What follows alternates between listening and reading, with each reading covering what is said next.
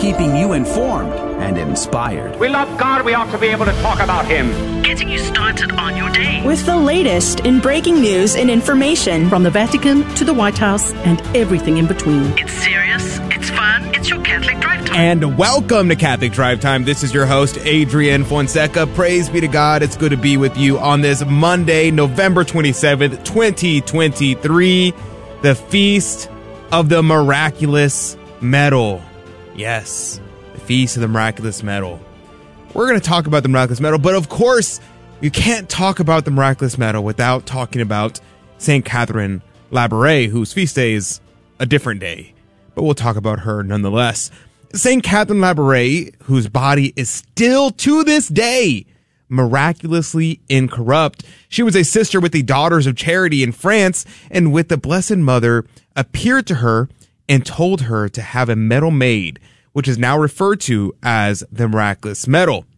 Now, her story began when an angel in the form of a little boy led Sister Catherine to where Our Lady would appear. Sister Catherine said that the moment she saw Our Lady, she rushed forward and knelt before her, said it was the sweetest moment of her life. Our Lady, her, Our Lady told her, quote, My daughter, the good God wants to give you a mission. You will suffer much, but you will overcome those sufferings by considering that you will do so for the glory of God. You will be contradicted, but you will receive grace. Do not fear. End quote. Now, those words of Our Lady, who appeared as the Immaculate Conception to Sister Catherine, is also very similar to what you would think you think Our Lady comes and she appears and she says the same things over and over again. And you can actually compare that to what Our Lady said at Fatima, where she told the shepherd children that they would suffer much, but that God's grace would be with them. So then Our Lady told Sister Catherine of the revolution that would come upon France and how the throne would be overthrown and the whole world would be disturbed with evils but the graces would be given to those who asked for them. And as I mentioned before, Our Lady predicted that the cross would be despised. Now, she also said that the cross would be despised and that the streets would flow with blood. Would flow with blood. Now, this would have been absolutely mind boggling to Sister Catherine, but you see the fulfillment of it with the French Revolution, where Catholics, especially religious sisters and priests, were slaughtered in mass. In fact, many people never want to admit this, but the first uh, documented case of a genocide was against the French Vendée, the Vendée Catholics from the French revolutionaries. While Sister Catherine told all of this to her confessor, her confessor was very skeptical to say the least. Uh, but one week later, the prophecy began to be fulfilled when King Charles X was dethroned in the liberal and anti-clerical revolution of 1830 took place. Then four months later, Our Lady appeared again to Sister Catherine, and she held a sphere of gold, which she said represented the whole world, particularly France, and the rings on her finger were covered with stones that rays of light, and each one more beautiful than the other. She said the rays of light are the graces that she showers on those who request them. But some of the stones did not emit light. And when asked why, she said it was because those are the graces that men forget to ask for. And then suddenly an oval frame formed around Our Lady with the words, O Mary, conceived without sin, pray for us who have recourse to thee. And a voice said, have a medal struck upon this model. Everyone who wears it when it is blessed will receive great graces, especially if they wear it around their neck. The graces will be abundant for those who wear it with confidence. And so the miraculous medal was born. Now there, I could share with you dozens of stories of miracles, and I have done that in preview. I have a video out that I, maybe I'll send that in my, in our, in our email list this week. But there are tons of stories, miracles, healings, Uh, miraculous stories, and which got the name miraculous medal from the amount of miracles that happened. But what should we ask for from Our Lady of the miraculous medal on this the feast of the miraculous medal. Well, let's ask Our Lady to give us the grace that people are not asking for, to give us those graces that Our Lady desires to give to the world, but nobody requests them. Let's ask for that grace today. O Mary, conceived without sin, pray, Pray for, us who have recourse to thee.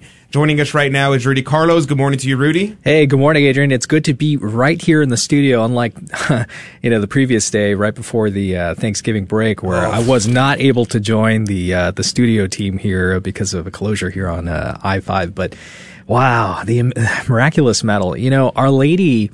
She is such a good mother, a good mother. You know, she dotes on her children and she gives us so many wonderful tools, like so many wonderful gifts, like the miraculous medal. I'm so excited to hear more about it. Yeah, praise be to God. It was a it's a very beautiful devotion and something that people should wear more often. Mm-hmm. I think it's something that's uh, quite lost in our days. So, oh, here's a fun fact that many people are unaware of: the miraculous medal actually has an enrollment Oh, that is uh, very similar to that of the brown scapular. Uh, most people don't, are unaware of that. So if you've never been enrolled in the miraculous medal, think about doing that. I'll send that out on our email list on all that information about the miraculous medal in our email list this week. So you're going to want to sign up for that. Go to grnonline.com forward slash CDT and I'll give you exclusive info about how to enroll in the miraculous medal. Now, Rudy, what did you do? Did you do anything interesting for Thanksgiving? Uh, yes, I went out and uh, went paddling the day right after, so I had to Mm, nice. work off all the, the turkey and stuff that we made. You know, I had a funny moment. I was uh, I was helping uh, my wife prepare the meal the day the day of. We were you know doing our meal prep, and I thought to myself, wow, you know, like we're both in the kitchen right now. The girls are kind of restless. Is this even worth it? And I was starting to think, like, man, this is this is absurd. Why are we doing this? And then we finally sat down at the end of the day. We had the meal, and it was just so amazing. So many, so many wonderful things to uh, to thank our Lord for. You know, our family, our our community. You know, uh, Catholic radio. All these wonderful things that uh, that we uh, you know shared at the table. It was great. Well, that reminded me, Rudy. I was going to share what of my Thanksgiving, but you just reminded me.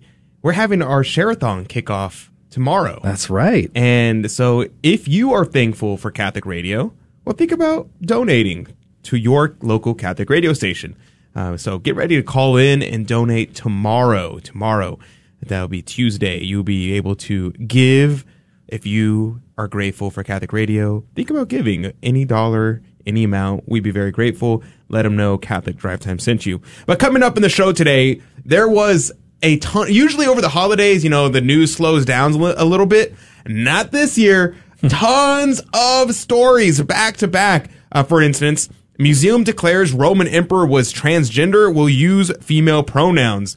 Explosion near Niagara Falls and Freemasonry secret rituals were exposed in a viral video. Plus, uh, we're in the next hour. We're going to talk about how to celebrate Advent meditation on the four last things. We're going to meditate on death today.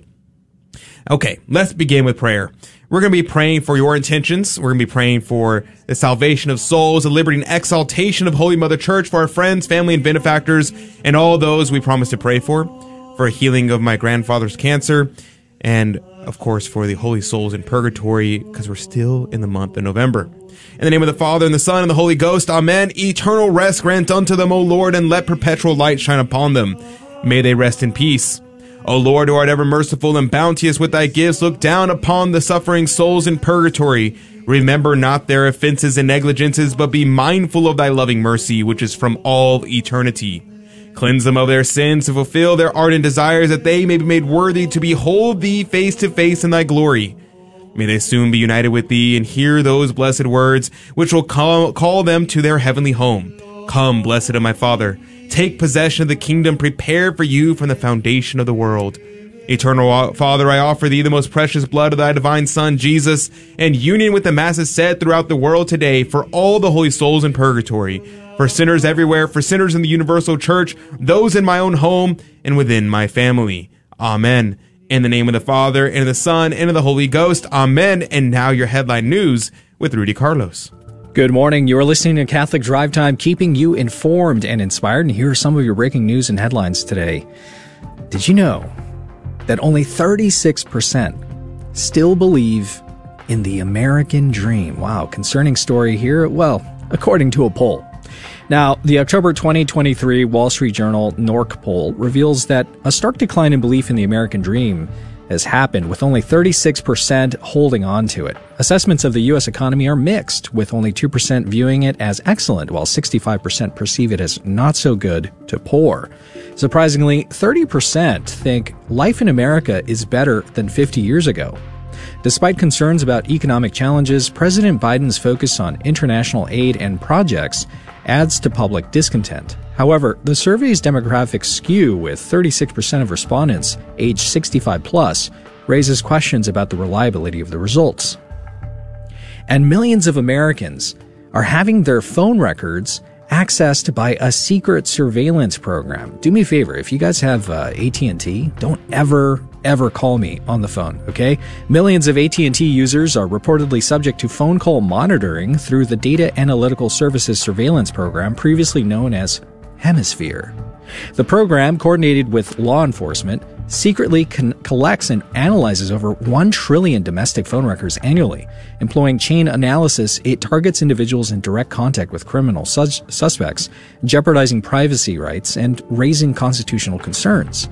Operating for over a decade, the program funded by the White House's Office of National Drug Control Policy faces public scrutiny.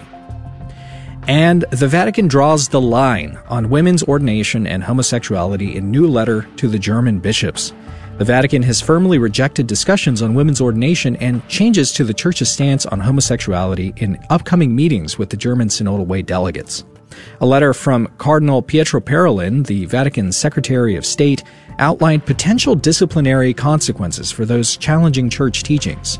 The letter emphasized the ongoing Universal Synodal Way and warned against the perceived parallel initiatives. It reiterated Pope Francis's stance on women's ordination, quoting St. John Paul II's Ordinatio Sacerdotalis, and reaffirmed the Church's position on homosexual acts. Now, those are some of your headline news this morning, but hey, if you want to get the skinny on a brand new plenary indulgence, uh, stay tuned on Catholic Drive Time to find out. The skinny, you say? You want to get the skinny on this? All right. Hmm? The gospel today comes from Luke chapter 21, verses 1 through 4. And I'm going to, since it's very short, I'll read to you the whole thing here. And verses 1 through 4 says, And looking on, he saw the rich men cast their gifts into the treasury. And he saw also a certain poor widow casting in two brass mites. And he said, Verily I say to you that this poor widow hath cast in more than they all. For all these have of their abundance cast into the offering to God, but she of her want hath cast in all the living that she had. Now, I could definitely just turn this around and use this as a pitch for donating to the GRN and for your co- local Catholic radio station since our Share-a-thon is starting tomorrow, but I'm not going to do that. I won't mention that. Instead, I'm going to talk about you from the gloss. Um, this comes from St. Thomas Aquinas said, Our Lord having rebuked the covetousness of the scribes who devoured widows' houses commends the almsgiving of a widow. And it said, and he looked up and saw the rich men casting into the treasury. Now, here he said, mystically, the rich men who cast their gifts into the treasury signifies the Jews puffed up with the righteousness of the law. The poor widow symbolizes the simplicity of the church, which is called poor, because it has either cast away the spirit of pride or its sins, as if they were worldly riches. But the church is a widow because her husband endured death for her.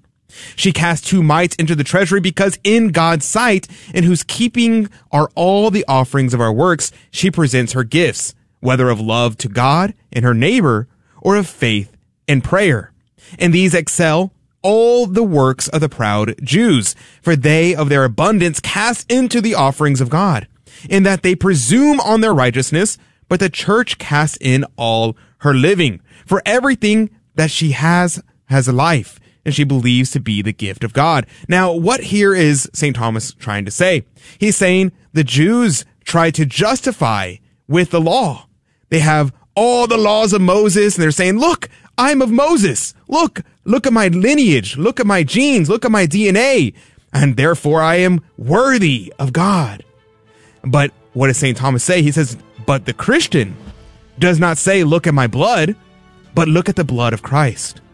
He doesn't say, look at all the good things I have done. Look at me following the law, but instead, look, I am doing the commands of Christ, who is God himself.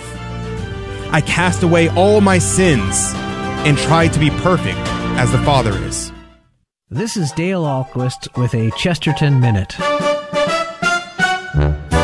Psalm 1, verse 1 says, Blessed is the man who does not walk in the counsel of the ungodly, nor stand in the way of sinners, nor sit in the seat of scoffers.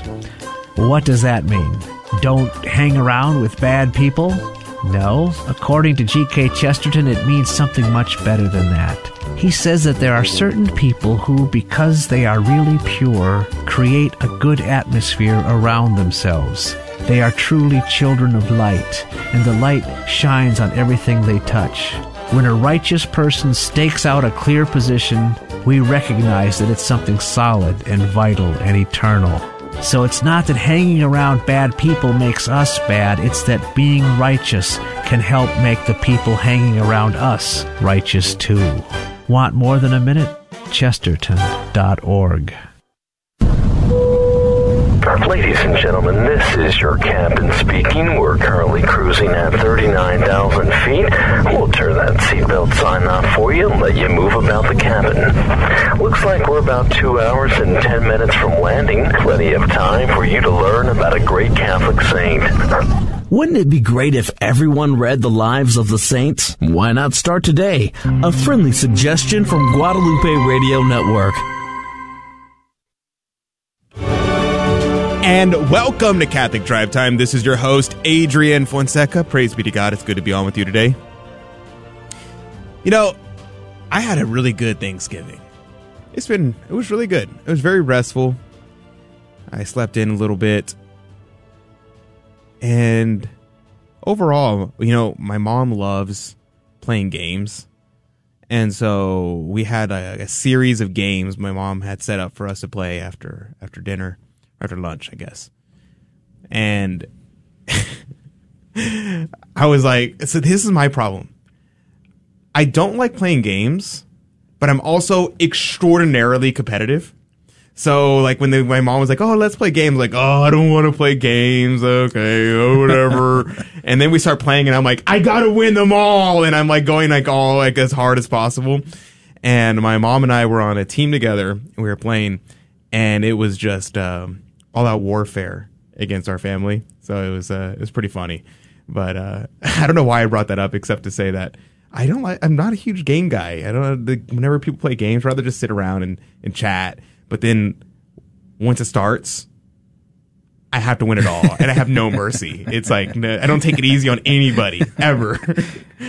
oh, my sister would hate. Used to hate that. My little sister. Anytime we play anything, I'm like, sorry, I can't let you win. It's just it's not not in my nature. so there you go, folks. There you go. Anyway, on to stories that are well, you know, not great. So the museum, a museum declares Roman emperor was transgender and will use female pronouns. Now, I presume this headline is referring to the museum will use female pronouns, not the emperor, since the emperor is dead uh, for like hundreds of years, eighteen hundred years to be exact. A UK museum has declared a Roman emperor Elagabalus as transgender and will use female pronouns based on research in classical text. Right research, particularly the writings of Cassius Dio Elagab- Elagabalus, who took power at 14 and ruled from 218 to 222 AD. I like how they use AD, by the way, instead of using CE. So praise be to God for that, at least. Reportedly expressed a preference to be called a lady. The museum consulted LGBTQ plus organizations like Stonewall and Unison for best practices. The decision aims to be inclusive, reflecting his identified gender. However, the historical records, notab- notably those by Cassius Dio, are questioned for reliability. As Dio might have engaged in character, I was about to say that a character assassination. I was about to say when I was done with this, I was like, you know, I have a feeling that this was probably written by his enemies making fun, making fun exactly. That was my first thought. I was like, these were his bullies, and they wrote this story about him. That's literally what I was thinking. So I'm glad it said that in, in this article because I was like, there's, they're probably like, kind of like how you like people will be like, um, or slander people like, oh yeah, that dude was totally gay. And it's like, was he actually? Or are people making fun of the guy? And that's, uh, that, that's what they did uh, to Christopher Columbus, which not, not like calling him a woman or calling him gay, but saying that Christopher Columbus was a genocidal maniac. It was like all those things were written by his political enemies. So you got to take that with a grain of salt. So it goes on and says he was known for brutality. He married five women. Well, okay. Anyway, her he had relationships with men. Okay, so apparently he was gay, uh, and expressed extravagant desires, like creating a female-dominated Roman Senate. The museum's use of female pronouns is considered appropriate in retrospect, emphasizing respect for gender identity and historical context. Okay, so a number of things there. Hmm. Speaking of historical context, are we about to fall as a country? Because this is what Rome was doing thousands of years ago, and uh, this has become kind of like the same today. is this uh, this happening right now? Right? Is it? It is uh, exactly that was happening right exactly why I picked this story this morning because it is so emblematic of like a dozen things wrong with our culture. It's not happening right now, is it? right? like they get to a point where so we talked about this in the past, right? Our Lord says, or the uh, the epistles talk about how our Lord will give us up unto our passions, and Saint Paul specifically cites men lying down with men as something that's caused that God is punishing society with as a result, right? So what do we see with this guy, right? This guy in 200s AD, right around the fall of the Roman Empire, right before Augustine, apparently is a sodomite and he's sodomizing men, right? So we see these things happening and rising in, in Rome right before the fall. It's very emblematic of our current situation. And I could list a dozen people, which, you know, it used to be, kind of side note, it used to be considered defamation per se to call someone a homosexual because it was such a insult and such a, a destruction of your character to be called a sodomite that if someone accused you of being a homosexual and it was not true, it was considered defamation per se. And you could be sued to oblivion for it. But that's more of a side note. The other thing that's interesting is this is a tactic that's done by the left all the time. And this is very, it's actually written in a book. I'm forgetting the name of the book, but it's actually out of print. It's really hard to find. Uh, the, it's basically the, um, the game plan of the homosexual movement on how to normalize homosexuality in the culture. And in the book, and I, there's a, there's a video that Trent Horn did about this maybe a few years ago because he actually has a copy of it. He was able to find an old copy and get a hold of it. And in the book, it actually talks about trying accusing people in the past of being homosexuals. And obviously, you know, the transgender movement will, will take a page of their playbook because it was incredibly successful from the homosexuals. And so why do this? Because back then, we just, I just mentioned, it was defamation per se to accuse someone of being a homosexual. So they didn't want to say, oh yeah, these major figures are homosexuals that are alive or have family who's still alive. Because then you get sued to oblivion by their family. So what was a tactic? Oh, we're going to call people who cannot defend themselves and have no one to defend them as homosexuals. And so they started calling past presidents who are long dead. Like, I think that one of the people they accused Abraham Lincoln of being a homosexual. Uh, They accused some of the saints of being homosexuals. They accused all these people in the past of being homosexuals who clearly were not. And they were able to normalize it. They're able to normalize this position by accusing people in the past of doing so. So now we see the transgender movement doing the exact same thing. So whenever I see these things, especially when it comes to transgenderism, I'm always immediately taking it as they're lying to me unless there's overwhelming proof otherwise. But for the transgender thing, there's literally nothing you could say that would convince me that it's true because transgenderism is utter nonsense, not real, and it's it's a modern invention. It's only been a thing in our current day. And so if you say somebody in the past was transgender, I do not believe you no matter what you say. However, you know, there were homosexuals throughout all of history. So it's always a question mark whenever people say, "Oh, that person was a homosexual." It's like, "Okay, well, is it true? Is it not true? And how do we know? How can we tell?" it's always a, a question mark. And I automatically start from a position of skepticism because I know these people have this as a tactic and they're trying to confuse you.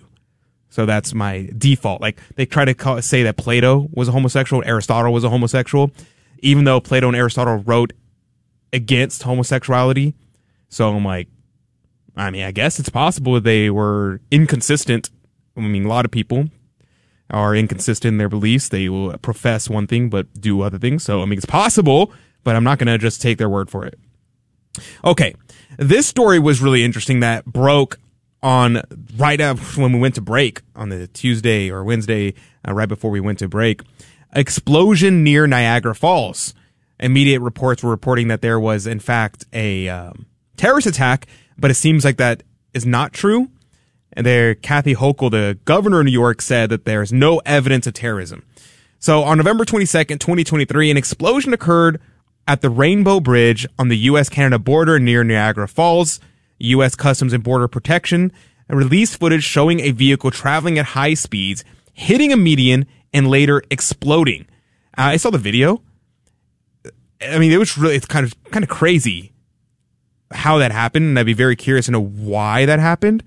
Why was they, why were they driving so fast? Why were they heading that direction? Like, did the guy have a stroke while he was driving, have a heart attack and died and Foots was on the pedal? I have no idea.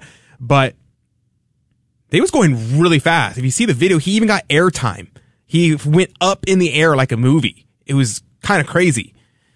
Now, early suspicions of terrorism arose, fueled by claims of a attempted terrorist attack with an explosive laden car, but law enforcement officials have said that it's not. FBI special agent in charge Matthew Miraglia, emphasized the absence of derogatory information about the identified individual. The incident resulted in two deaths and an injured border officer. The Rainbow Bridge, a key crossing, was closed. Niagara Falls Bridge Commission reported closures at all four crossings. Witness accounts described a vehicle speeding at the checkpoint, swerving, crashing, and exploding. An unnamed source suggested a terrorist attack, prompting an FBI investigation.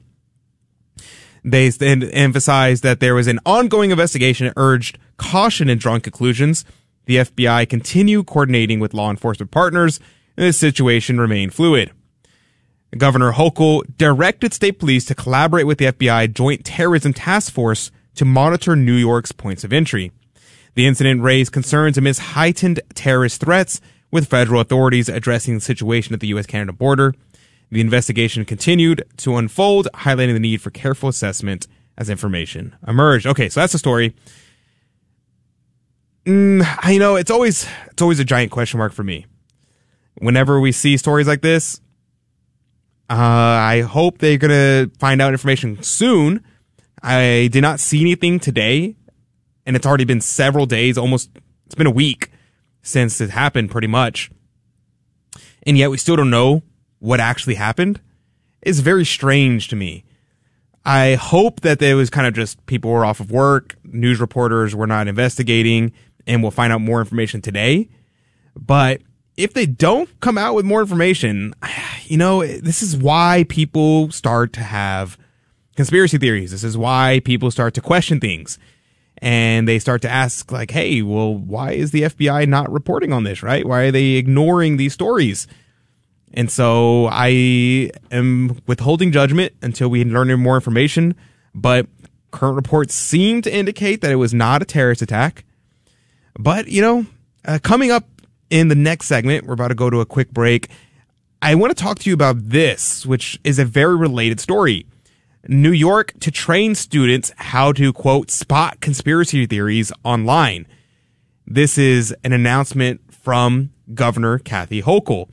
So those stories seem to have a little bit of a connection in my mind. And so we're going to talk about that coming up in the next segment. But I just want to remind you that we are, in fact, having our Shareathon starting tomorrow.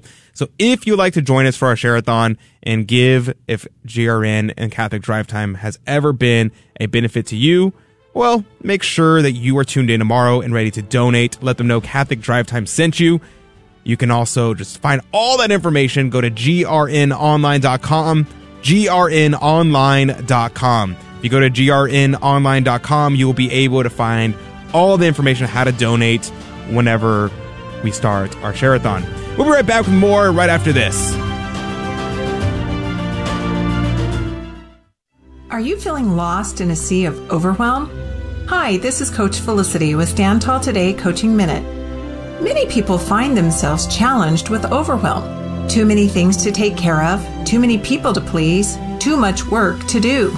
And in spite of their best efforts, they continue to fall behind with this overwhelm coming in like a flood. But that's not the abundant life that Jesus wants you to live. That's why Stand Tall Today has experienced professional coaches that will assist you in dialing down that overwhelm. They'll help you get a grasp on where you are and to create a plan that enables you to take bite sized steps of action so you can live an abundant life. Why not take your first step right now? Go to standtalltoday.com and find a coach that is just right for you. Because life is simply too short to stay lost in a sea of overwhelm. This is Coach Felicity with your Stand Tall Today Coaching Minute. Hey, Donnie, what are the two most important things we receive at Mass? Uh, the Christmas scripture. That's right. All right, one more. Who loves you the most? Jesus. That's right. Mary. That's right. they love us too. If you don't educate your children in the faith, who will? Educate yourself and your family by listening daily to the Guadalupe Radio Network and make sure to get the GRN app by logging online to grnonline.com. Welcome back to Catholic Drive Time, keeping you informed and inspired. I'm Rudy Carlos, and here are more breaking news and headlines for you. Here's a uh, a bittersweet story. Hamas returns hostages, including a U.S. citizen. A third group of Israeli hostages arrived back in Israel on Sunday evening as part of a temporary ceasefire between Israel and Hamas. Hostage Abigail Edan, who turned four while she was in captivity, is a dual U.S. citizen. Now, both of uh, her parents were murdered by Hamas terrorists in Kfar Aza kibbutz uh, during the October 7th attacks, so please do keep her in your prayers today. Bittersweet story.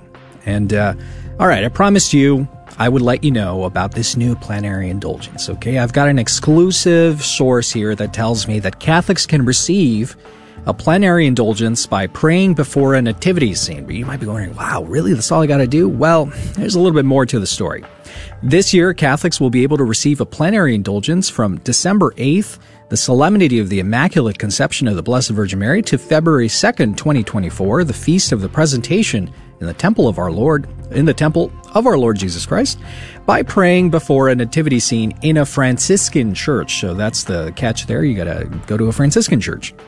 Earlier this year, on the feast of St. Francis of Assisi, the faithful gathered at the Basilica of St. Francis in Assisi, Italy, to honor the beloved Italian saint and to celebrate the 800th anniversary of the approval of the rule of St. Francis, as well as the creation of the nativity scene in Greccio.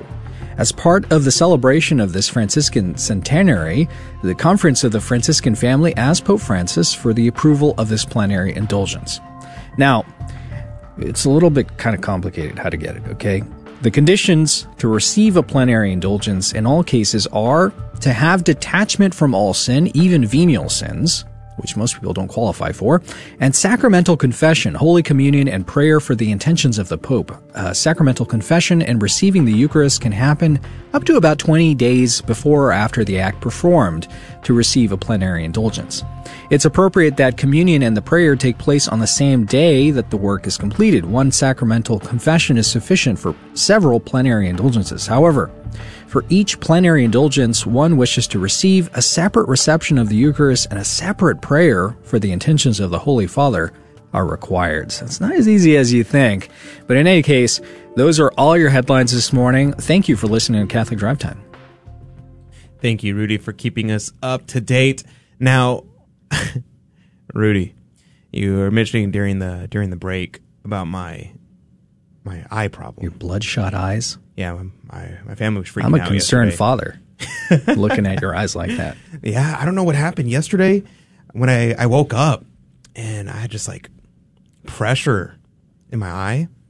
And I didn't notice. I didn't think anything of it. I was like, okay, whatever. I got to get dressed and go to church. So I was getting ready, and I was, you know, I get, I'm always super exhausted in the morning. So I'm like, oh, whatever, just getting dressed. And I'm like, I make it to church after mass. Which, oh, by the way, Father gave a crazy good sermon. I'm going to tell you about the sermon in the next hour uh, because his whew, 10 out of 10 would recommend. I was blown away.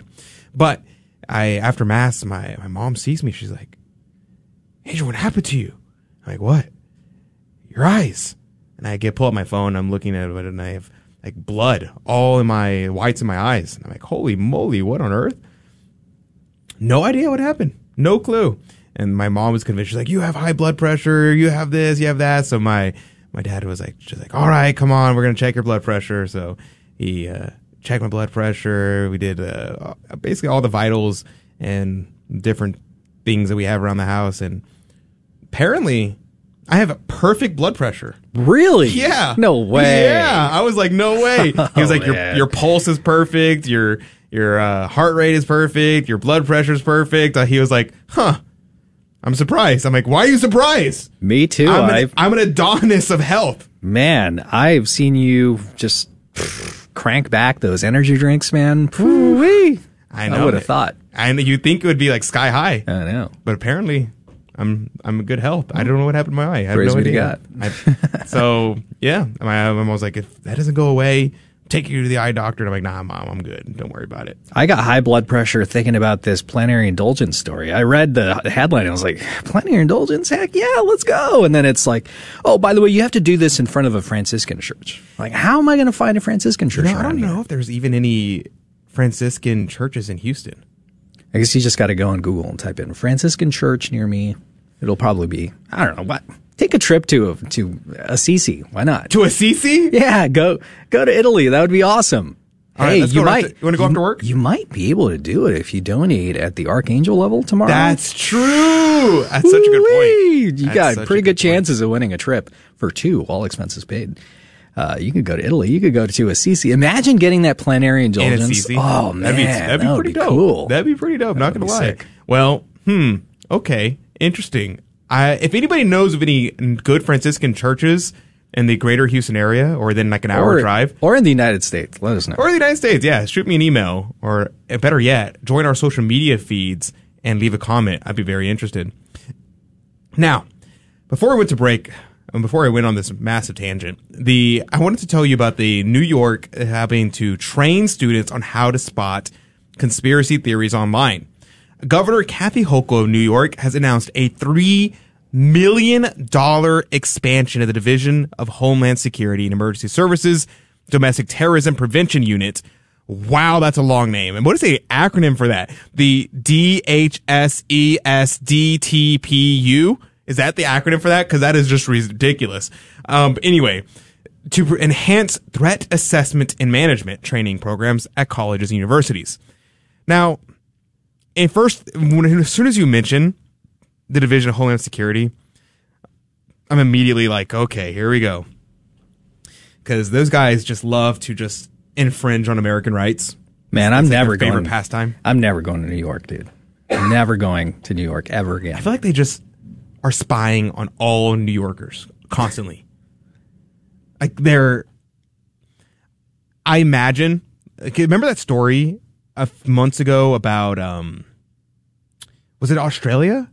You reported on this, Rudy, about the they're having all these new cameras that were going to be using AI to spy on everybody, basically. Ah, man, that's happening everywhere. I did report on a story. There's a cam. There are cameras being used uh, to. Um, I think what they're doing is they take pictures of your license plate, and if your car is past a certain age, they tax you higher. They send you a, a tariff for having a gas guzzler. Yikes! That's definitely happening happening in uh, London, apparently. Hmm.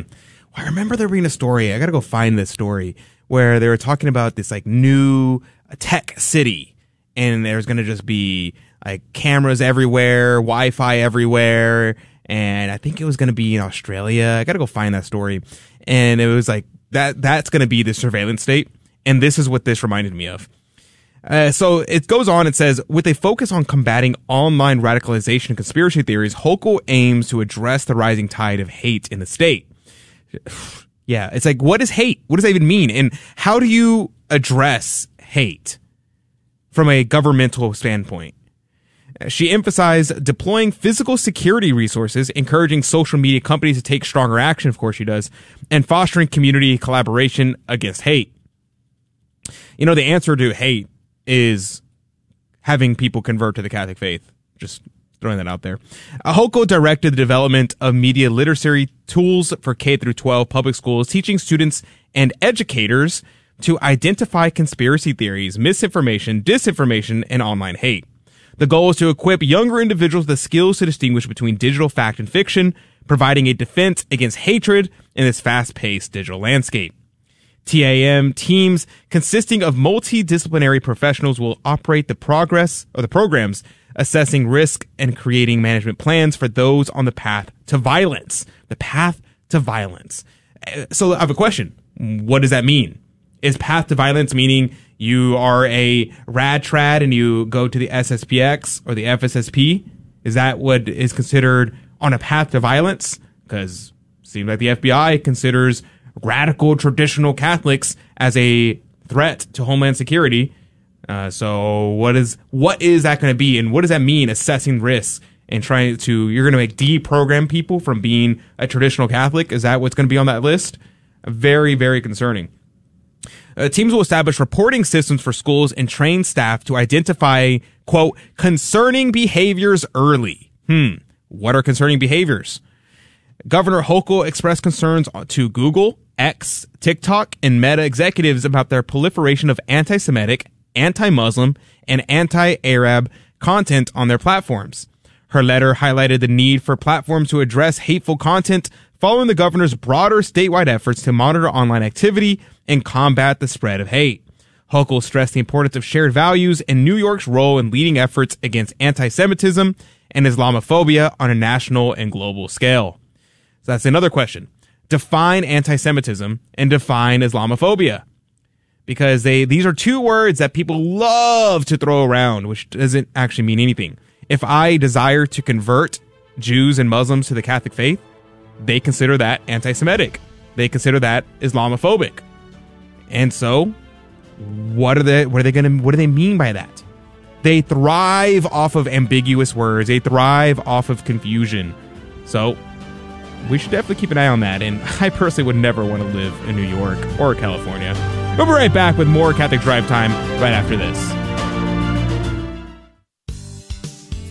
Hello, this is Steve Gleason with your one minute tool for Catholic evangelism. Here's the question for your non Catholic friend Is the Bible sufficient to answer all questions about Christian living and church life? Well, the answer is definitively no. There isn't agreement on scores of doctrinal issues, such as the effects of baptism, who can receive communion, once saved, always saved, abortion, or how about eligibility for marriage after divorce. So here's your three best friendship tools for Catholic evangelism. Number one, fruit analysis. Luther, Calvin, and Zwingli, who are the fathers of non Catholic Christianity, did not rid the unbiblical practices they despised, but instead turned out to be the progenitors of some 50 denominations and scores of divergent beliefs. Secondly, natural reason. Well, if the Bible alone is supposed to clarify all beliefs, the very fact that such division prevails is actually proof that an arbiter of doctrine is desperately needed. And thirdly, the golden twins. Sacred scripture and sacred tradition will always prevail as the foundation of all Christian truth, doctrines, and beliefs. Remember, identical twins come from one egg.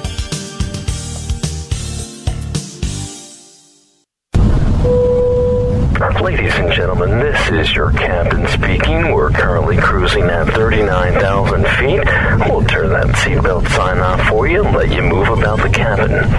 Looks like we're about two hours and 10 minutes from landing. Plenty of time for you to pray for vocations to the priesthood. Wouldn't it be great if everyone prayed daily for priestly vocations? Why not start today? A friendly suggestion from Guadalupe Radio Network. And welcome back to Catholic Drive Time. This is your host, Adrian Fonseca. Praise be to God. It's good to be on with you today.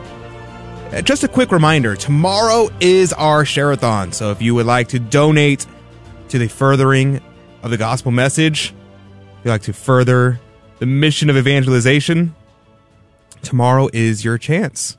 So just wanted to throw that out to you before we run out of time here today.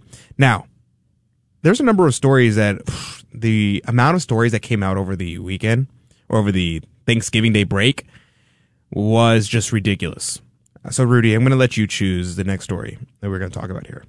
we got the story of the riots breaking out in Ireland. Mm-hmm. We have the story of Eric Adams being accused of sexual assault.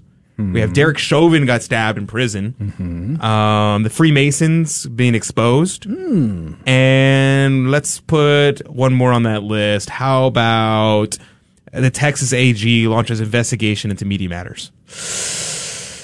Yeah, it's going to be Freemasons for me, my man. The Freemasons for you? Yeah, I think All so. right. Well, let's talk about the Freemason story because this was pretty wild, actually. I was, it was really interesting. Did you see the story? I did. I saw some of the video as well. The video is wild. So I remember uh, Joe McLean, he would tell the story of when he became a Freemason because he's a former Freemason.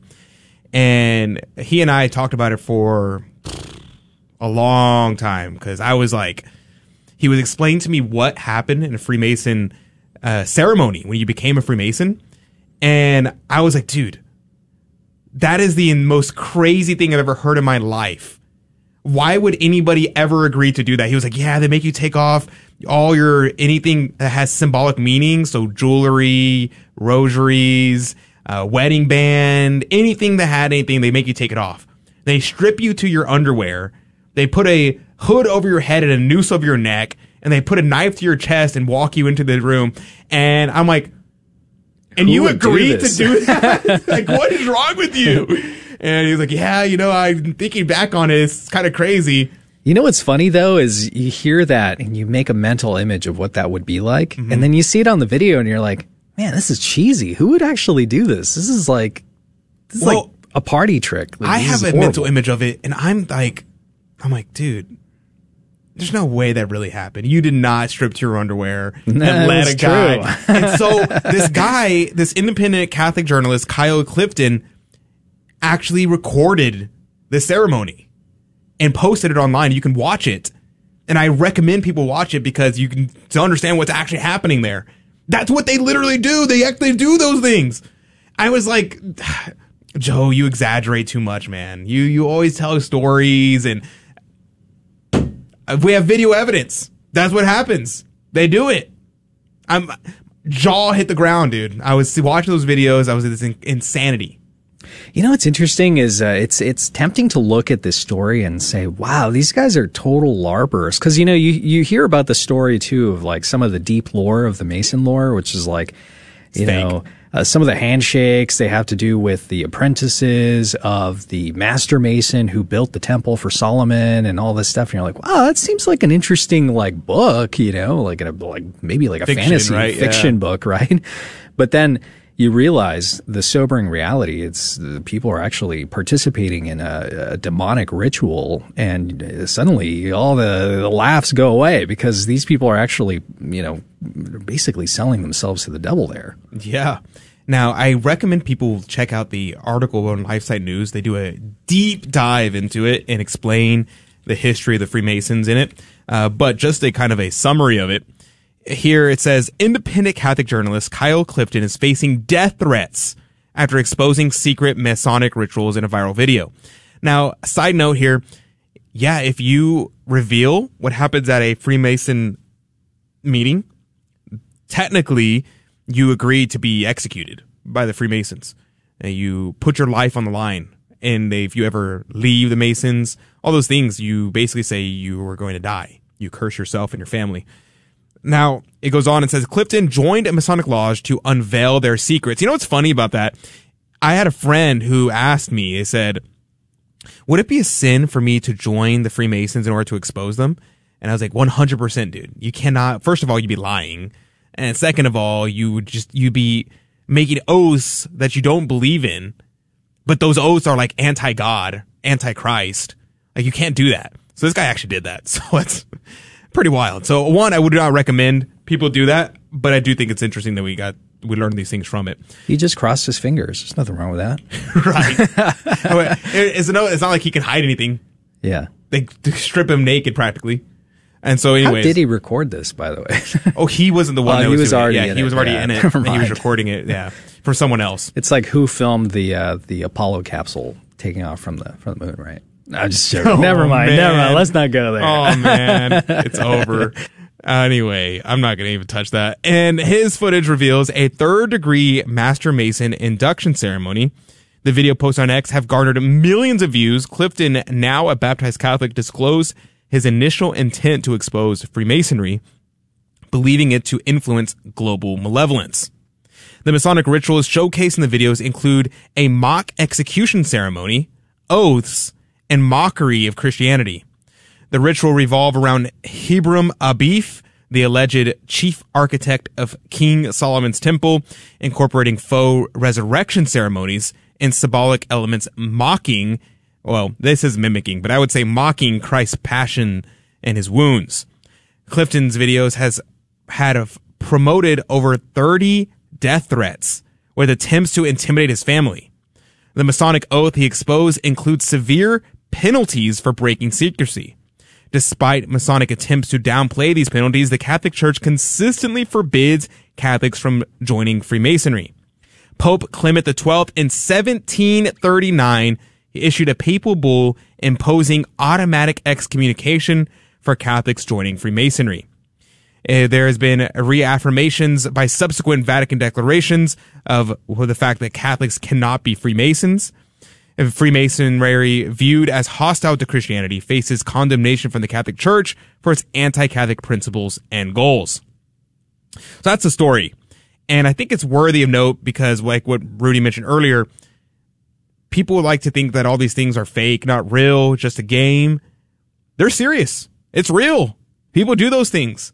And your friends who are Freemasons, that's what they did. They went through those ceremonies. Think about that for a second. Watch that video and then think about your friend who's a Freemason, your uncle who's a Freemason, your cousin who's a Freemason, and be like, you went through that? You did that? Very strange. There's Very, very also, strange. you know, there's also these um, th- these curses that they invoked, right? If you if you betray the the Masonic secrets, you know, you curse yourself and your family. There are exorcists who say that there are generational curses that stem from family members being Masons. So it's even more serious than we think when we have family members who are participating in, in, in Masonry. It's, it's really incompatible with our faith, which is uh, interesting that this story came out just a few weeks after uh, the Vatican reaffirmed you cannot be a Freemason and, uh, and actually receive Holy Communion. It's these things are completely incompatible with each other. Yeah, it's like saying, oh yeah, you can be a Buddhist and a Catholic. It's nonsensical because Yeah. Freemasonry is its own religion. Uh, they worship the devil, or they call him the Grand Architect. People try to pretend that it's Christianity, but it's not. So it's something that people need to keep in mind and be aware of as these things go on. Okay, I think we have time for just one more story because there was, um, I mean, the amount of things that happened, like Ireland. Whew, I'll probably save that for another day. Ireland's riots that happened were pretty wild, really interesting. Had a lot of things involved with it, but I think I want to talk about the Derek Chauvin stabbing. The reason why is because I feel really bad for Derek Chauvin, and very few people are talking about him, and the fact that he's unjustly imprisoned. The former Minneapolis police officer Derek Chauvin is serving a 20 plus year sentence for George Floyd's death, who was repeatedly stabbed in prison, prompting life saving measures. The attack occurred at the Federal Correction Institution in Tucson, with the assailant unnamed. He was previously in solitary confinement for protection and faced appeals arguing an unfair trial due to intense publicity. How could he ever get a fair trial? Ever. He is the most well known person, and the, the case is the most well known case in America. Uh, despite videos of Floyd's detainment sparking protests, Chauvin's legal team claimed claims were rejected by the Supreme Court on November 20th. Uh, disgraceful of the Supreme Court for not taking the case. Who else is he supposed to appeal to? Short of a a presidential pardon, it's over for him. Uh, the court's decision, not specifying reasons, marked the end of Chauvin's appeal and maintained its convictions, including second degree murder. The attack led to the suspension of prison visitations amid existing security and staffing issues. Now, it was interesting because there was a new documentary out called The Fall of Minneapolis, which re examined Floyd's death and the prosecution of Chauvin. And the documentary suggests a rush judgment by many people leading to widespread crimes. I would say, you know, the riots. I don't know if we would call it widespread crime, the burning down of of police office, uh, police buildings, and the occupation of capitals. I don't, or city halls rather. I don't know if that qualifies as widespread crime. I think that's too calm of a term. But journalist Liz Collin, uh, vilified for her 2020 reportings of the riots, produced the crowd-funded documentary. Uh, Liz says, spoke to Chauvin from the prisons, and he said that the trial was a sham and criticizes the delayed ambulance response. Also, and I would love to learn more about this, they claimed that the FBI altered Floyd's autopsy to create a narrative supporting Chauvin's guilt. Now that's really interesting because you could see video where he is clearly has his knee on the back of George Floyd and not on his neck. And all the police officers who analyzed all the footage, not just the footage from in front of him, but all the footage, is very clear that he used the proportional force necessary and he's not guilty of murder. The fact that he's being thrown in prison is purely a dog and pony show because they know that if he was let off as innocent, there would be riots everywhere. That's what probably the reason why the Supreme Court won't take it. Obviously, the Supreme Court didn't give a reason, but I imagine they're afraid that it's going to cause riots all across America. And if I was in the jury, I'd be pretty scared. If I said voted to that he was innocent, then is my family going to be in danger? Am I going to be in danger? Am I going to cause more riots across the globe, across the U.S., across the globe? Because people were talking about this all around, all over the world. And so Derek Chauvin has become a scapegoat. He has become the sacrament, the, the sacrificial lamb to be slaughtered. And pff, did he deserve it? And people are trying to dig up things and say, oh yeah, but Chauvin was actually not a great guy. He was mean to people, not a great cop. And I'm thinking, therefore he needs to go to prison for 20 years and probably get murdered in prison, get murdered when he gets out because people, because he might have not been the best police officer. Seems like disproportionate punishment. So let's pray for Derek Chauvin and let's pray for all those involved. We'll be right back with more Catholic Drive Time right after this. I turned from a recreational drug user to a drug addict. That took me to my knees. I lost a family, almost two families. I lost friends. Now that I'm back in the Catholic Church, I'm a new person. I love it. I love it. My heart's there. I took communion after 18 years, and I, the rest of the Mass I sat and cried. God restored my life. God restored my family. God restored my love. If you've been away from the Catholic Church for any reason, visit CatholicsComeHome.org today. This is Dale Ahlquist with a Chesterton Minute. What is a patron saint? The classic professions such as soldiers or doctors have patron saints who represent the ideal of soldiering or doctoring. And yet, so many of the trades and crafts on which the modern world depends do not have an ideal figure. There is no patron saint of plumbers, for instance, and G.K. Chesterton says there should be. It would be a revolution, for it would inspire each individual plumber to consider that there was once a perfect being who actually did plumb. In the meantime, what do plumbers and the rest of us do? Chesterton says, Keep before your eyes the supreme adventure of virtue. If you're kind, think of the man who was kinder than you. That's what is meant by having a patron saint. Want more than a minute? Visit us at chesterton.org. Ladies and gentlemen, this is your captain speaking. We're currently cruising at 39,000 feet. We'll turn that seatbelt sign off for you and let you move about the cabin. Looks like we're about two hours and 10 minutes from landing. Plenty of time for you to say some prayers for the souls in purgatory. Wouldn't it be great if everyone prayed often for those in purgatory? Why not start today? A friendly suggestion from Guadalupe Radio Network. Ever feel like life's just too much? Maybe it's time for a change. God offers us relief and hope. So if you're feeling like you need more peace today, begin at CatholicsComeHome.com. I used to wonder if God really cared about me. Then I started praying and going to church. I realized that God in my life was the difference between occasionally being happy and finding lasting joy. If you're looking for something more, check out CatholicsComeHome.com.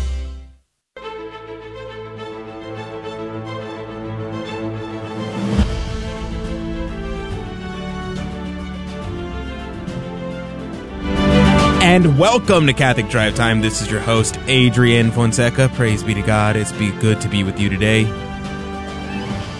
You know, I had an awesome sermon on Sunday. You know it's funny?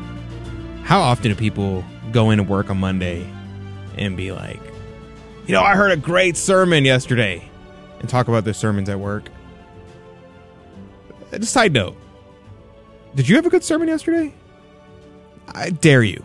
I dare you to share what the sermon was at work today. At the water cooler, be like, man, I heard the craziest sermon yesterday. Let me share with you what Father said. I dare you to talk about it. And if nothing else, leave a comment on our live streams YouTube, Facebook, Rumble, Odysee, Twitter, and tell me about the sermon you heard yesterday. I'd be very curious. And I bet Father would be very happy to know that you remembered his sermon. But yesterday, we had a very special sermon talking about getting prepared, you know. Well, he didn't say this, but I was thinking this because Advent, we're coming into the season of Advent, right? And the season of Advent leads to Christmas. And so Advent used to be a time of penance. It was like a mini Lent, a small Lent, getting ready for the feast of Christmas. And what do you do during Lent? It's like a meditation on death, right? You're meditating on the passion. You're getting ready for the passion of Christ, for his death, his crucifixion, and then ultimately the resurrection on Easter Sunday. And so, what do we meditate upon during Advent leading up to Christmas? So, think about it this way What was the Advent leading up to Christmas? Well, Christmas is the birth of our Lord, right? Our Lord was born on Christmas Day. So, what happens before that? Well, you have all the salvation history, the Old Testament, right? So, you have history heading towards the Nativity. The world's getting ready for the Nativity. All the nations on bated breath waiting for the Nativity to happen. And so, what's happening during that time? Well, it's the bad news, right? It's the bad news until Christ is born, and then we have the good news. We have the gospel. So the gospel, the good news implies that there was bad news. And so what does the church normally set aside to meditate upon during the season of Advent? Well, it's very traditional for there to be preaching on the four last things death, judgment, heaven, and hell. And that actually matches up pretty well with the weeks of Advent. And so I wanted to take the time to meditate upon the four last things with you during the season of Advent. And so this week we will meditate upon death. And I think that's something that people don't like to meditate upon. And we, we noticed this a lot during COVID, right? Everybody was so scared of dying. Like that was the biggest thing. Now, obviously, I'm not saying that we should be like, oh yeah, let's all go die. No, of course not. But I am saying we shouldn't be have death as this thing that is so scary that we'd never even heard of it before. No one we never thought of it before. Because it's scary if you never thought of it. And the first time you think of it is whenever you're facing it, right? Then it's much scarier. But if we think about it before, well, yeah, we still be afraid of it, and it's okay. In fact, we should be afraid of it to some degree, but we can prepare for it. We can get ready for it. We can grab our shield, maybe the miraculous medal, the brown scapular, and be prepared to battle against the devil who will come for you at your death. Now, I recommend this book. I highly recommend. You can get it for free online, so you don't even need to buy it. And obviously, I don't make any money off of the book, but I highly recommend The Four Last Things Death, Judgment, Hell, and Heaven, written by Father Martin von Cochem. I highly recommend. He wrote it in the, I believe he wrote in the 17th century. And it's been used all across the world as a book to meditate upon during the season of Advent. So I, I cannot recommend highly enough this wonderful book on the four last things. I read it years ago, like probably four years ago, and it it struck me to the core. Now he starts off the book talking about death. He says, "On the terrors of death," and when he was meditating on the terrors of death, he talks about how you may you may think, and I love how he kind of addresses the reader throughout it. He's like, you may think that you don't really need to talk about the terrors of death because we're all kind of scared of it, right? We all are aware of it, and we all know it's bad. We all have had loved ones who have died, and so all sensible people fear death. But he wants to give reasons why to explain why we are afraid of death.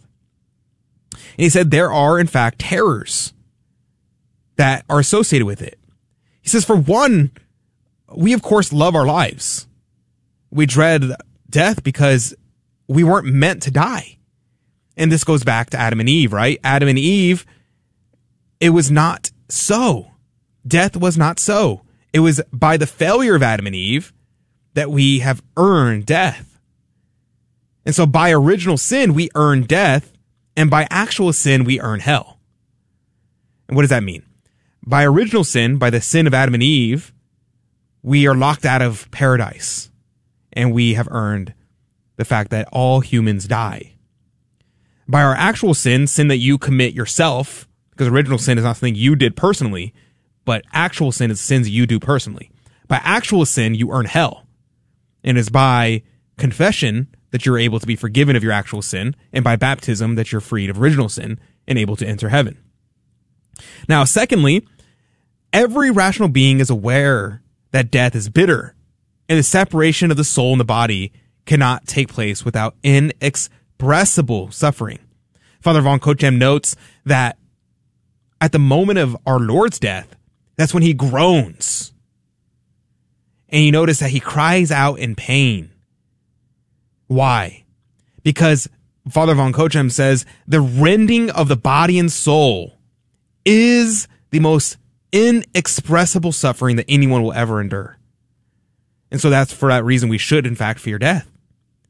He says, thirdly, because no one knows whether he will go after death or how he will stand in the day of judgment. This is very important to keep in mind because we have a tendency in our modern world to presume upon heaven. We presume that we will go to heaven at the end of our lives. And I think it's important to keep in mind, and so did Father von Cochem, that we don't know where we're going to go when we die. We may have a pretty good sign. We may know, okay, well, you know, I, I've done an examination of conscience. I've gone to confession. I've repented. I don't think I've committed any sins since then. I think I'm good. But at the end of the day, God's judgments are above our judgments. Who can stand before an angry God, right? And so, in fact, it is scary. It is scary to think about. And we have to also think about the fact that the demons will come after us at the end of our lives. They'll come after us with a ferocity that is unlike any other. And Father, during his sermon yesterday, I was very intrigued by this. He talked about how when you're on your deathbed, the body and the soul go in different directions. The body is weak. It becomes less strong. Your, your skin is less supple. The color comes out of your skin. You may break out in cold sweats on your deathbed. But your soul is actually strengthened, according to Father yesterday. And he said it's strengthened in one of two ways. Either if you lived a saintly life and fostered a soul that is directed towards God. And he said, you see this in the lives of the saints where at the moment of their death, many times they will see the beatific vision. They will see the blessed virgin. They will see our Lord. They will see the angels there comforting them. They will be ready for their death, welcoming death to come home because they have a magnanimity of soul. But those who lived a dreadful life, who said things like, "Oh, I will, I will repent on my deathbed." Those who say, "Oh, I will decide to fix my life when I am dying.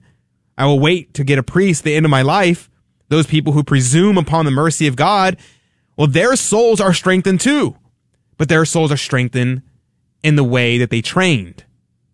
And if they train their souls to be resistant to the grace of God, if they train their soul to make bad confessions or not make any confessions at all, then even more so at your deathbed. Your soul will be more solidified in its past decisions. And it'll be more difficult. As St. Augustine talks about how deathbed conversions are very rare, are very rare. And so we should, in fact, have fear of this. Father von Cochem, uh, concluding on his first chapter, and uh, this is just uh, part one of his first chapter on death, he says, How severe a conflict is before us, poor mortals. What torments await us at our last hour? One is almost inclined to think it would have been preferable never to have been born than to be born to suffer such anguish. But it is thus that heaven is to be won. And through this narrow gate alone can we enter into paradise. Wherefore, O Christian, accept your destiny cheerfully and from a steadfast resolution to bear unmurmuringly the bitterness of death. But as a great merit to yield up one's life, the life of every, that every man loves so well and submit with a ready and willing mind to the pangs of death. And for the purpose of encouraging you to gain merit in your last moments, let me counsel you to make the following determination to suffer death bravely. Here's the resolution. O God of all justice, who has ordained that since the fall of our first parents, all men should die, and also that all, that it should be the lot of many amongst us to taste in their death something of the pains thy son endured at the hour of his death. I submit most willingly to this, to thy stern decree. Although life is sweet to me, and death appears most bitter, yet out of obedience to thee, I voluntarily accept death with all its pains, and am ready to yield up my soul whenever, wherever, in what way or manner soever it may please thy divine providence to appoint. And since thou hast made death so bitter to man, in order that we may feel a certain extent by our own experience how painful a death thy beloved Son underwent for our sakes, I willingly accept the penalty of death, that I may at last, at my latter end, know something of the pains of my blessed Lord, who suffered on my account in honor, therefore, of his bitter passion and death, I now cheerfully subject myself to whatever sufferings I may be called upon to pass through at the moment of my departure, and declare my determination to bear them all with the constancy of which I am capable. I pray that this resolution on my part be pleasing in thy sight, that thou wilt give me grace to bear my last agony with patience. Amen.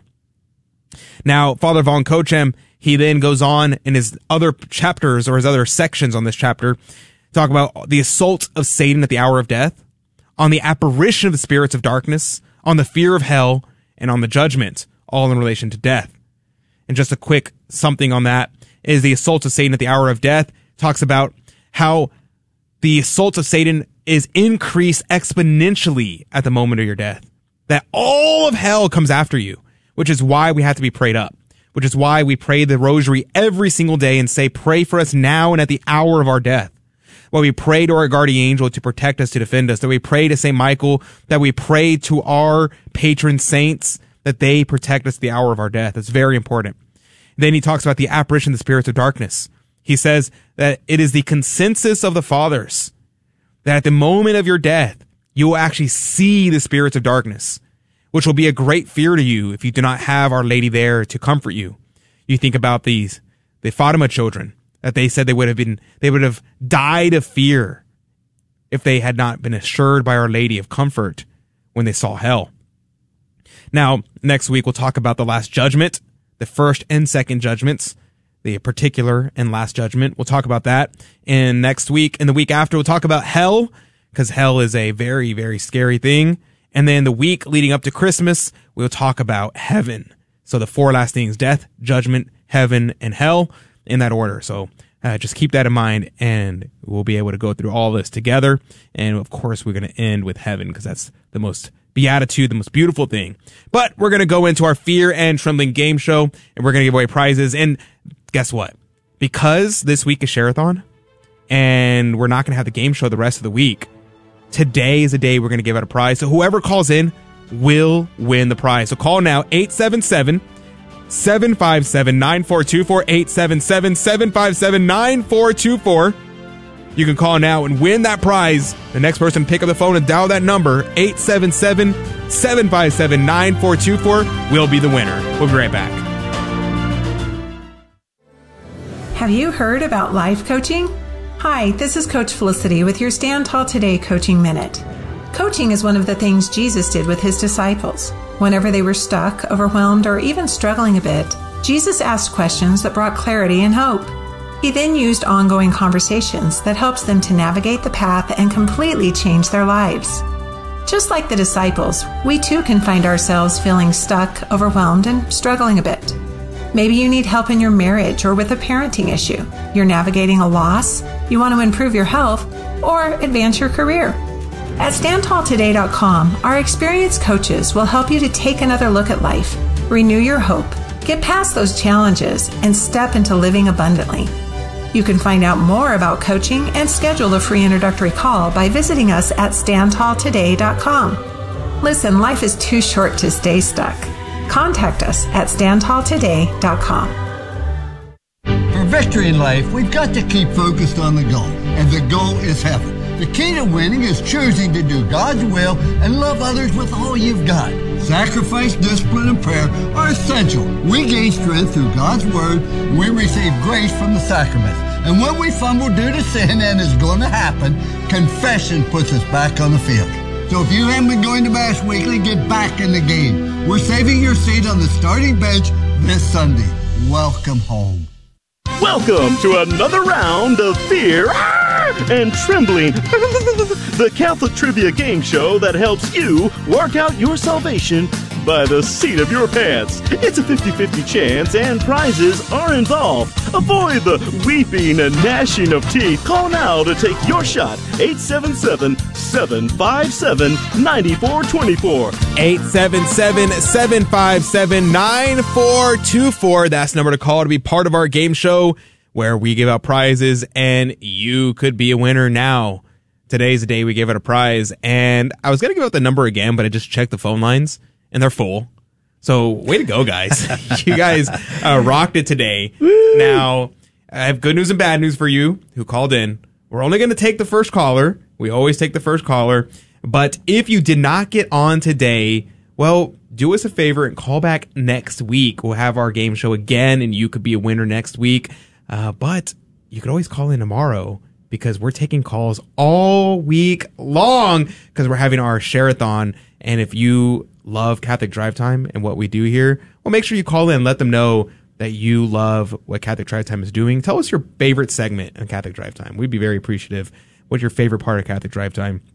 And donate to the Guadalupe Radio Network. We'd be very, very grateful. Now, uh, Rudy, you wanted to say something? No, I was about to say, you know, we're not taking any other calls today besides our first caller, but you can call again tomorrow for our share-a-thon. I'm thankful Mm. that you uh, you mentioned that. It's Giving Tuesday tomorrow, by the way. Well, you know what's really funny, Rudy? Well, I'll I'll wait for this joke. I'll wait for this joke. I'm gonna pass this joke for a second, but the sec- we'll, we'll come back around for this joke. This joke is gonna be really funny in a second. I promise. I promise. The what is the prize this week, Rudy? Uh, thanks be to God. This week, since we're doing a, a short kind of uh, short kind of uh, you know fear and trembling segment this week, we're going to be giving away a book by our dear friend Alan Smith. So we're going to be giving away a book that is probably Fulton Sheen themed, and uh, I just want to say thank you again to our great friend Alan Smith from Canada. He's the uh, the zealous guest that you hear every Thursday here on Catholic Drive Time, and uh, you're going to get one of his books. It's uh, going to be a gentleman's choice, so we're going to pick for you. We'll send it to you in the mail. Well, it's hilarious because um, No. joining us right now is Alan Smith. Good morning, Alan. Uh, good morning. Good morning. Hey, listen, I'll donate the book back. You know, you give. How about we send you a coffee cup? I take the coffee cup. I know that it's a collector's item, and uh, you know that's was I thought maybe the prize today would be a collector's cup because I know they're going to be limited edition. uh, special. There'd be it's relics, of course, signed by you. Like, I mean, um, you know, my wish list is is is not that long, you know, but uh, that item is one thing that's on my wish list. Having uh, again a coffee cup. Well, Alan, uh, Alan, if you want to upgrade the coffee cup, uh, just pay an extra five dollars, and we'll both use it. It'll become a second class relic. That's, that's disgusting. Uh, I'll wash it after, Adrian. Come on, dude. yeah, well, that's the whole thing. Do you ever do you ever just say to someone that gives you a relic to say, "Oh, can I know that's a piece of his vestment or a piece of his clothes? Could you wash that first before you give it to me?" Oh man, that's too good. Well, Alan, uh, you are familiar with the game. You know how to play, and so uh, what, the good news and bad news. Uh, the good news is that you already won because you we only have the today to win, so you already won the prize. and uh, the bad news is this is all hard question t- Monday because these questions are pretty difficult. I'm I'm whew. Uh, we'll see if you can get these right. But you might be able to get this right. You're a smart guy, Alan. Uh, but are you ready to jump into it? I am. I know it snowed this morning in in in, In you know up White here in Canada, and uh, we we you know we're kind of bracing ourselves. So I'm a little nervous because I have to shovel snow later, and I don't know if I'm ready, but I'll do my best with these questions. All right, let's do it. Um, jumping in. Question number one for you, Rudy. Speaking of cold, it was freezing this morning. Was it? Yeah, dude. I was like shivering. Can't tell my wool. It was like 40 degrees, man. Anyway, so question number one for you, Rudy. Which fruit is mentioned the most in the Bible? Yeah, so uh, if you look at the scriptures, this is apostolic tradition, by the way. Um, you notice that they talk about figs a lot. Hmm. They talk about figs because back then, the Newton brothers, The Newton brothers. the Newton brothers, they had the most popular snack in all of Judea, which were fig Newton bars. Oh, so oh that. Those are the oldest snacks that we have available. Not to us Isaac Newton. Days. No, not Isaac Newton. You're talking about fig Newton. Fig Newton. So the, The answer Newton is brothers. figs. Figs. Okay. All right, Alan, 15 seconds on the clock. The question on the board is Which fruit is mentioned the most in the Bible? Rudy says it's figs. What say you, Alan Smith from Toronto? Wow. Um, I know the apple. I thought of the apple thing, but then I thought grapes and wine, and I, I enjoy my wine, so I'm going to go with grapes and say that Rudy is wrong. All right. Let's see. Survey says. oh, Alan.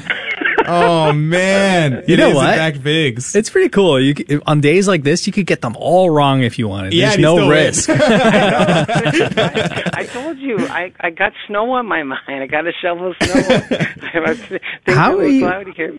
How are you going to get out of your house if the, the snow is covering your door? That's a good question. Uh, it's it, it's only it's only an inch. Oh. it's only an inch now. but Only it's an a inch. warm up. But this is the this is the first shoveling exercise program I'm embarking on this month. So uh, November's almost over, but then December I'm sure I'll I'll shovel snow at least twenty times. Well, praise be to God. So we're we would love to hear the, the, the exercise of those in Canada is uh, shoveling snow. I, I personally have never shoveled snow in my life, and I hope to uh, keep it that way. Now, okay, yes, the answer is figs. Now, the grapes was actually a pretty good guess. Apples? How are apples ever mentioned in the Bible? I don't even know, to be honest. Mm, I don't think Um, so. Yeah, I don't think so. Anyway, all right, Alan, are you ready for question number two? I'm ready. I'm Let's ready. do it. All right, Rudy. Here's the question: Who, or is it whom? I always get confused. Which which one is it? Whomst? Whom? Who? Wait, that's what Owl says. Hmm. Who? There you go. Okay, who was it that created the nativity scene? Nobody created it. Nobody did it. It's an apostolic tradition. Oh. The shepherds who went and adored our Lord, they thought it was the most amazing thing. They were like, "Wow, I want to remember this forever." And you know, they didn't have photography back then. So what they did was created statues, and it became a tradition. Everybody would go and see the, you know, the neighborhood where the shepherd Hmm. people lived, and they were like, "Wow, this is cool. What is that?" Well, it's the nativity. and that's how it came to be. No kidding. All right. Well, maybe kidding. We're going to find out. Uh, 15 seconds on the clock, Alan. Is Rudy being tricky? He said, who created, the question is, who created the nativity scene? Rudy says, no one in particular. It was the shepherds. They came in, they saw, and they said, this is a pretty cool thing. I'm going to start building these little scenes of what I saw all over the place. And so we get the nativity scene, according to Rudy Carlos. What say you, Alan Smith? Uh, I'm, I'm sorry, but Rudy, he, he's just not a great liar today. So, um, uh, I, I know shepherds personally. I got a few shepherd friends, and they tell me, no, we don't. We're not that creative. So, All right, well, let's Yeah. find out. Survey says that is correct, Alan. It was not the shepherds. It was Saint Francis of Assisi. Pretty cool. I should Pretty just cool. I I should write a book of concurrent, you know, history and just pretend like I I got the sources and just, challenge you the should popular do that. narrative. Honestly, you know how funny that would and be. And people would just buy it. You should do that. That'd be really funny, actually. It's like uh, Michael Knowles' book on uh, reasons to vote Democrats, a comprehensive guide, and it's a blank book. Like, just do that. It's like the the alternative history, and just have like made up stories Oh, about the history. We have to make it very clear that's fake, though. Copywritten. That's our you go. idea. We All came right. up with it right now. Patent pending. All right. The correct answer is St. Francis. He did that back when he went to the Holy Land for the first time. Um, and he was blown away by the nativity. He was blown away by the stations, and he created the Station of the Cross and the nativity scene. So there you go. All right, Alan, ready for question number three? I'm ready. I'm Let's ready. do it. Rudy, the question. Here we go. This, uh, if, if you, if people who know church history is an easy one, people who don't know church history, I could see this being incredibly difficult. So here's the question: For ten centuries, the Pope's residence in Rome has been the Vatican, but before that, where did he live? So back then they had the papal states. They had the Mm. papal states all over the world, all over the globe, including St. Augustine, Florida. St. Augustine, Florida. You know, some people call it St. Augustine. Mm. It's actually St. Augustine. It's one of the first uh, one of the first, uh, what do they call those? Uh, you know, uh, ha- hamlets. Um, you know, in America, what do they call it? Uh, no Uh, idea. pilgrims would go there and live there. Settlement. Settlement. It was the first Colony? American settlement colony. There we go. There we That's go. the word. Okay, Thank you. Adrian. I was gonna get it eventually. So you're saying St. Augustine, Florida is St. where they Augustine, lived. Florida. All right, 15 seconds on the clock, Alan. For 10 centuries, the Pope's residence in Rome has been the Vatican. But before that, where did he live? Rudy says St. Augustine, Florida, of course. Um, what say you, Alan Smith? Well, I, I'm, I love America. I really do. You know, I'm from Canada, but I think you know, knowing the Pope says I don't know, they said no. We we don't, we're not. We we like America. We don't love America. So the answer is false. And, and but baseball players love Florida, but not the Vatican. Um, so I, I'll have to say the answer is false, and I Oh. I don't want to. Um, you know, I, I just don't want to mess up here because I, I have so many Let's uh, let's find out. Survey says correct. Two for two, Alan, and you win the prize. We're Taylor- draw, draw your name out. There you Taylor, go. he's not Name really there. patriotic. Cut him off. Just the hang up correct on him. answer is St. Lateran's Basilica. The Lateran Basilica, not St. Lateran's. The Lateran Basilica is the place where he resided before that. But you did great, Alan. Praise be to God. Bishop Sheen today, who rocks it with us every Thursday. God bless you. God love you, Alan. Thank you, and we'll see you again soon. Uh, I would let's see. Uh, stay on the line so we can get your uh, your address so we can mail you uh, the coffee cup of divine providence replica. But God bless you, Alan. God love you, and people check out Bishop Sheen today if you get a chance. Bishop Sheen today. Dot com, bishopsheentoday.com. Thank you very much, Alan, for calling in. Now, we're going to go to our after show, but remember, Share-a-thon tomorrow. God bless you, God love you, and I'll see you very soon. Thank you for joining us on Your Catholic Drive Time, where it is our pleasure to keep you informed and inspired. Join us Monday through Friday at the same time, right here on your favorite Catholic radio station. Don't forget to connect with us. Just go to facebook.com forward slash slash Catholic Drive Time. Again, that's facebook.com forward slash Catholic Drive Time. Be sure to share more than just us today. Share Jesus with everyone you meet. Bye now, and God love you.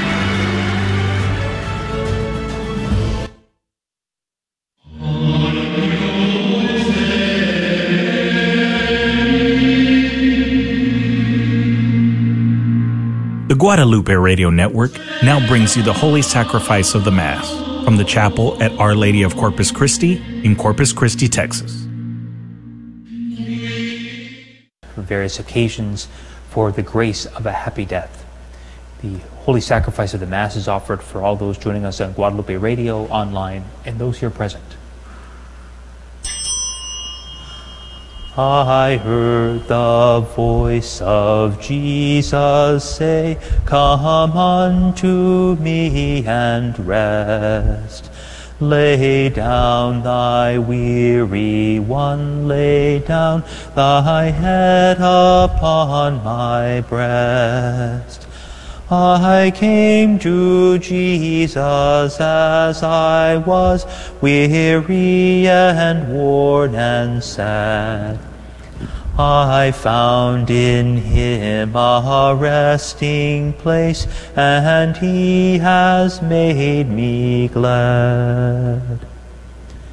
In the name of the Father, and of the Son, and of the Holy Spirit, the grace of our Lord Jesus Christ, and the love of God, and the communion of the Holy Spirit be with you all. My brothers and sisters, let us acknowledge our sins and so prepare ourselves to celebrate the sacred mysteries.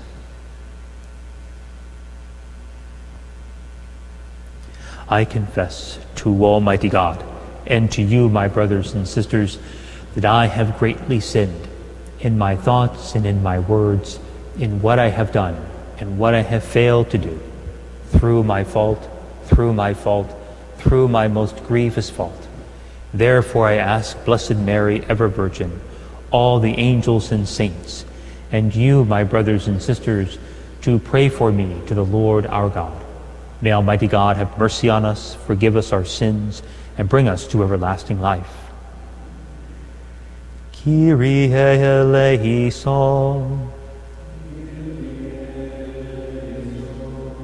Christe eleison.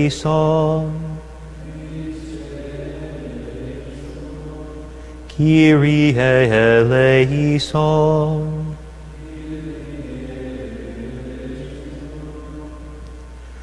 Let us pray.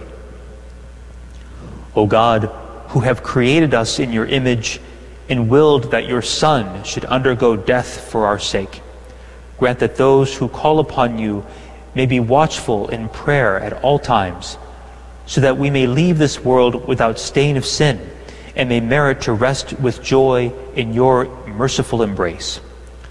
Through our Lord Jesus Christ, your Son, who lives and reigns with you in the unity of the Holy Spirit, God forever and ever. Amen.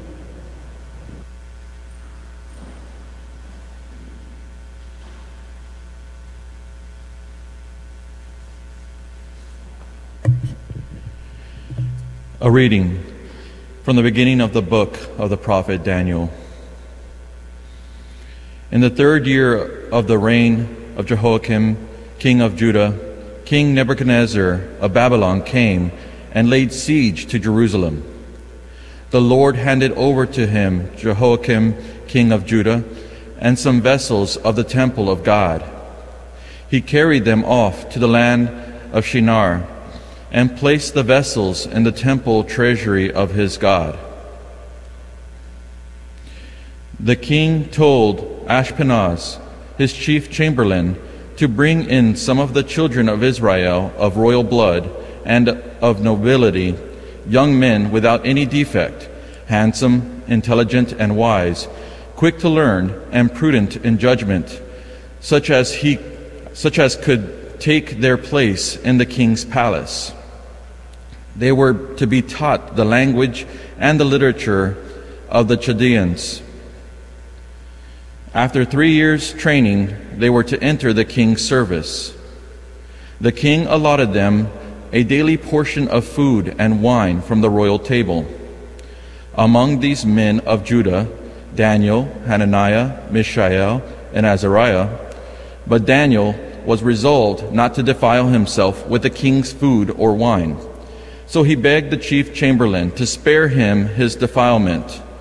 Through, though God had given Daniel the favor and sympathy of the ch- chief chamberlain, he nevertheless said to Daniel, I am afraid of my lord, the king. It is he who allotted your food and drink. If he sees that you look wretched by comparison with the other young men of your age, you will endanger my life with the king. Then Daniel said to the steward, whom the chief chamberlain had put in charge of Daniel, Hananiah, Mishael, and Azariah, Please test your servants for ten days. Give us vegetables to eat and water to drink. Then see how we look in comparison with the other young men who eat from the royal table. And treat your servants according to what you see. He acceded to this request and tested them for ten days. After ten days, they looked healthier and better fed than any of the young men who ate from the royal table. So the steward continued to take away the food and the wine they were to receive and give them vegetables.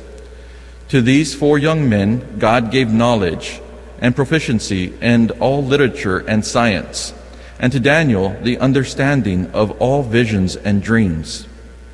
At the end of time, at the end of the time, the king had specified for their preparation, the chief chamberlain brought them before Nebuchadnezzar. When the king had spoken with all of them, none was found equal to Daniel, Hananiah, Mishael, and Azariah. And so they entered the king's service. In any question of wisdom or prudence which the king put to them, he found them ten times better than all the magicians and enchanters in his kingdom. The word of the Lord. Glory and praise forever. Blessed are you, O Lord, the God of our fathers, praiseworthy and exalted above all forever and blessed is your holy and glorious name, praiseworthy and exalted above all for all ages. Glory and praise forever. Blessed are you in the temple of your holy glory, praiseworthy and glorious above all forever. Glory and praise forever. Blessed are you in the throne of your kingdom, praiseworthy and exalted above all forever. Glory and praise forever. Blessed are you who look into the depths from your throne upon the cherubim, praiseworthy and exalted above all forever. Glory and praise forever. Blessed are you in the firmament of heaven, praiseworthy and glorious forever. Glory and praise forever.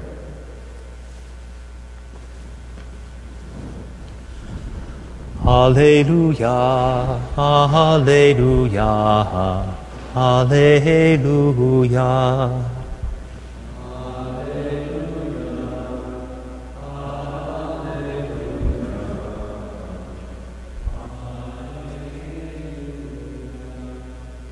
Stay awake, for you do not know when the Son of Man will come.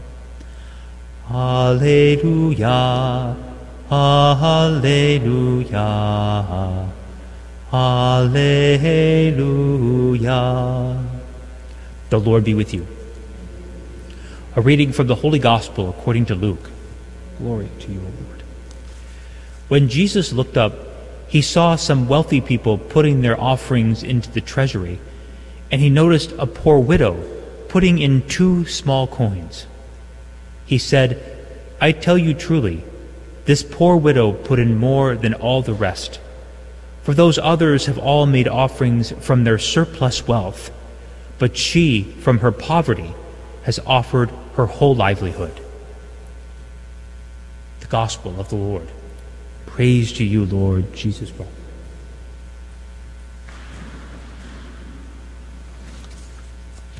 In this last week of ordinary time, this is always, it's always a nice moment, propitious moment for us to reflect on the four last things that is, death, judgment, heaven, and hell. Now, there's a good statistic you can always rely upon 10 out of 10 people will die of death, or 99.9%. You should try that in your statistics class. It always works out perfectly.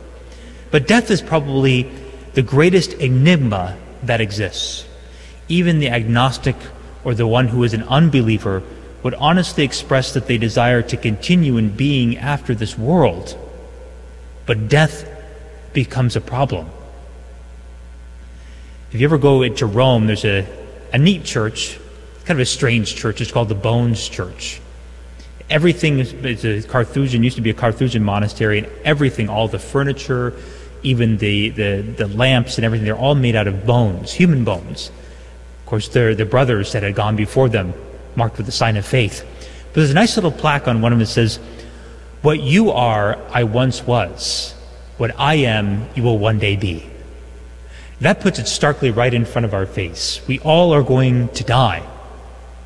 Christ, when he came, even though he destroyed death, he, he didn't destroy our experience of it, although for us it should be just simply a transition from this life to the next.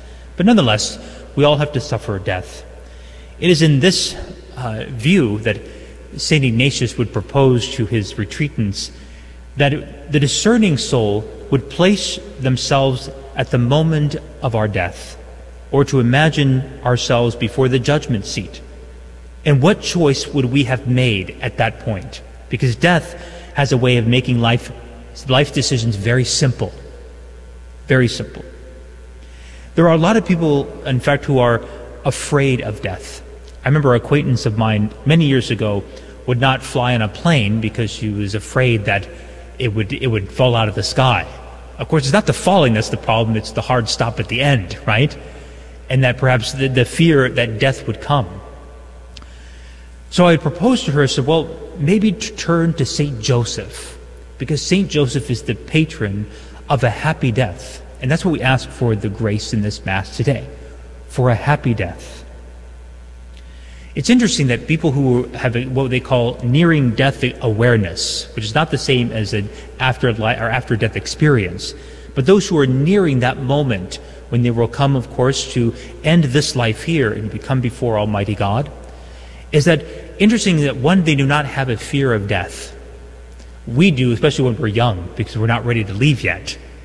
But they're not have a fear of death, and in fact, they begin to exhibit certain things Perhaps they even see people that have already gone before us uh, in, in faith, or they begin to sort of put things in order in this life, knowing that they are going to eternal life. But they do it in certain, in sometimes very strange ways, their way, their way of communicating this. I remember hearing a story of a young, young man, he was only about 14, who told his mom one day, says, Mom, I'm going to, I'm, I have all my things arranged. Everything is in order and he went to his room, he laid down, and he passed away. Somehow he knew. And in strange way, that was his way of communicating to his mom, I'm saying goodbye. But everything is in order. Everything is right, so that he could pass in peace. And that's the way we want our life to be when we come, when we come to that moment of death. What choices would we make differently right now in our life if we were going to die today? I think that what touches upon the gospel when you look at um, Azariah, Mishael, Zechariah, and Daniel, when they want make sure that they be they would not be defiled, so they became vegetarians. But anyway, they did not want to be defiled before God because they knew that, of course, they wanted their life to be holy, to be right before God. And of course, in the gospel, Jesus points out this poor widow. You might say Jesus puts in his two cents by pointing her out and saying, This one put in more than the others because she gave not out of her surplus wealth, but out of her livelihood, out of her need, she gave to God. And that's what we hopefully would do if we would place the moment of our death very clearly before us. Our life, as I said, becomes so simple. But may we be really, really prepared for the moment when the Lord calls us home. That really is what death is. We may we not be afraid, but we ask for the grace of a happy and blessed death. Amen.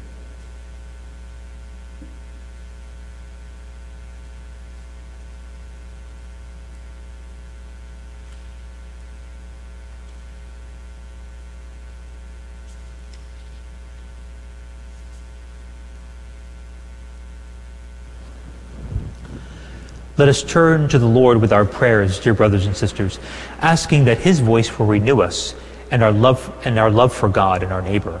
Let us pray for the church and for Christians everywhere that we will all put into practices, practice Jesus' commandment to love our neighbor as ourselves. Let us pray to the Lord.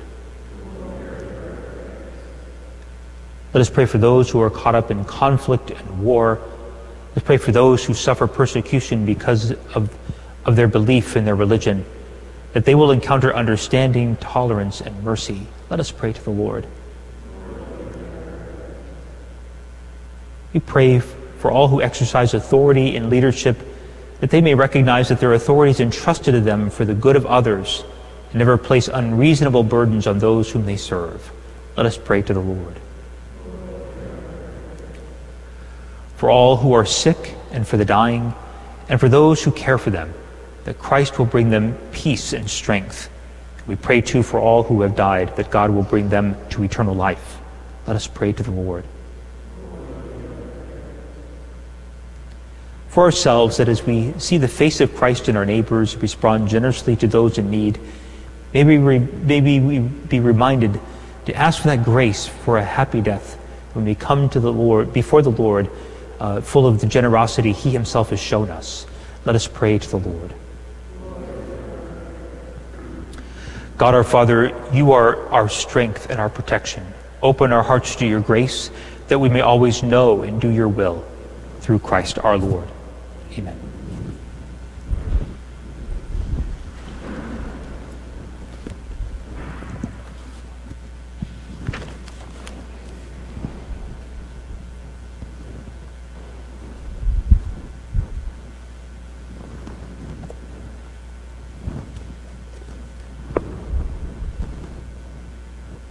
Blessed are you, Lord God of all creation, for through your goodness we have received the bread we offer you fruit of the earth and work of human hands will become for us the bread of life.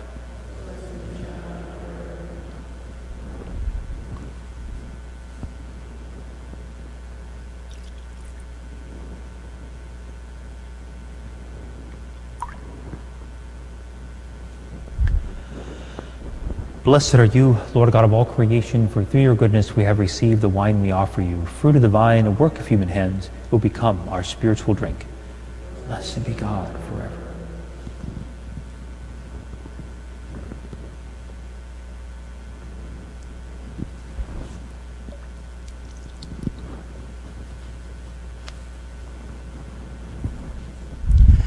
Pray, dearly beloved, that my sacrifice and yours may be acceptable to God the Almighty Father.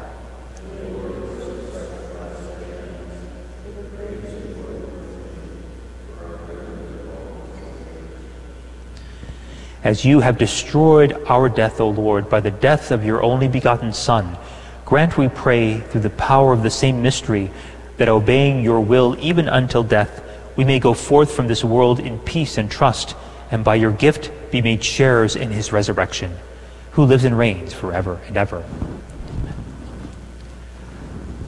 The Lord be with you. Lift up your hearts. Let us give thanks to the Lord our God.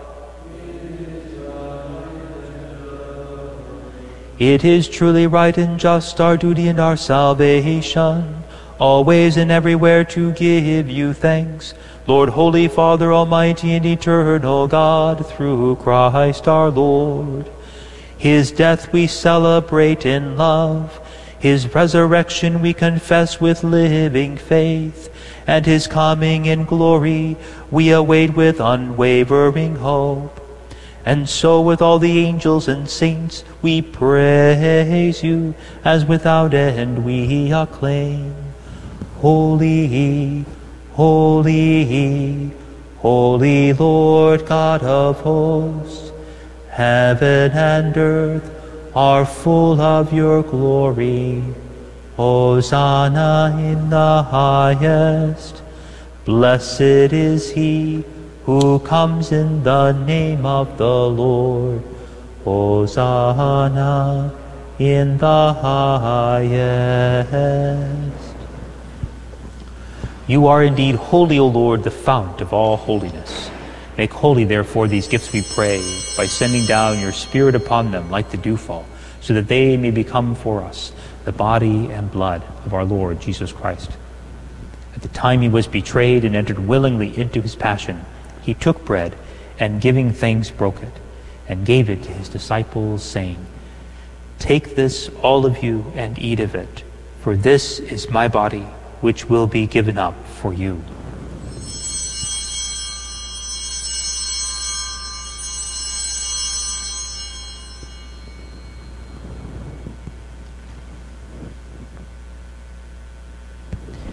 In a similar way, when supper was ended, he took the chalice, and once more giving thanks, he gave it to his disciples, saying, Take this, all of you, and drink from it, for this is the chalice of my blood, the blood of the new and eternal covenant, which will be poured out for you and for many for the forgiveness of sins.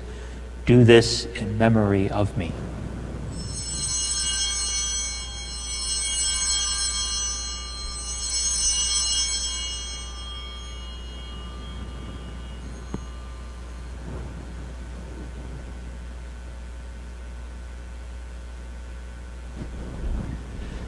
The mystery of faith. We proclaim your death, O Lord, and profess your resurrection until you come again. Therefore, as we celebrate the memorial of his death and resurrection, we offer you, Lord, the bread of life and the chalice of salvation, giving thanks that you have held us worthy to be in your presence and minister to you. Humbly we pray that partaking of the body and blood of Christ, we may be gathered into one by the Holy Spirit. Remember, Lord, your church spread throughout the world and bring her to the fullness of charity, together with Francis our Pope and Michael our Bishop and all the clergy. Remember also our brothers and sisters who have fallen asleep in the hope of the resurrection, and all who have died in your mercy. Welcome them into the light of your face. Have mercy on us all, we pray, that with the Blessed Virgin Mary, Mother of God, with Blessed Joseph, her spouse, with the blessed apostles, and all the saints who have pleased you throughout the ages, we may merit to be co heirs to eternal life and may praise and glorify you through your Son, Jesus Christ.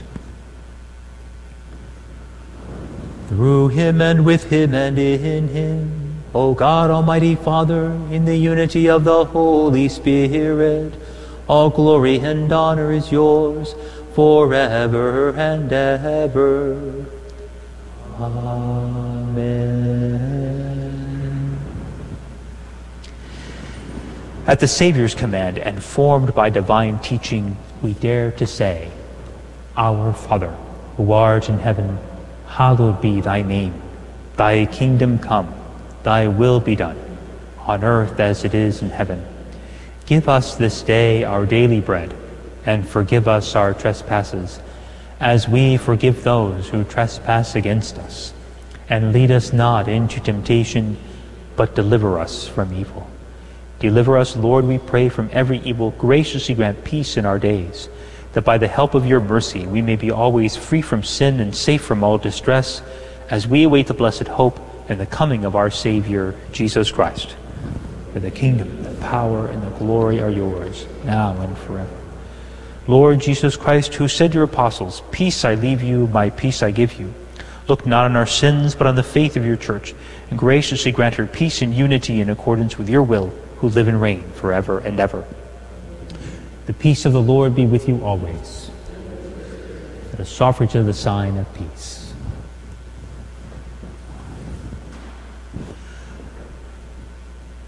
Agnus Dei, qui tollis peccata mundi, miserere nobis. Agnus Dei, qui tollis peccata mundi, miserere nobis. Agnus Dei, qui tollis peccata mundi, dona nobis pacem. Behold the Lamb of God. Behold him who takes away the sins of the world. Blessed are those called to the supper of the Lamb. Lord, I am not worthy you should enter under my roof, but only say the word, and my soul shall be healed.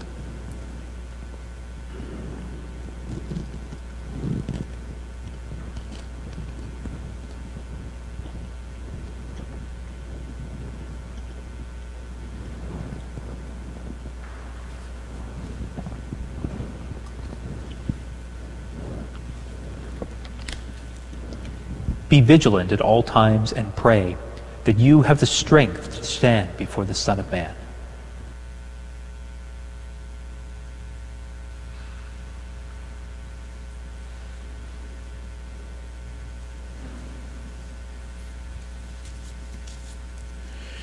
For those unable to receive communion and those joining us online through Guadalupe Radio, let us pray together the act of spiritual communion.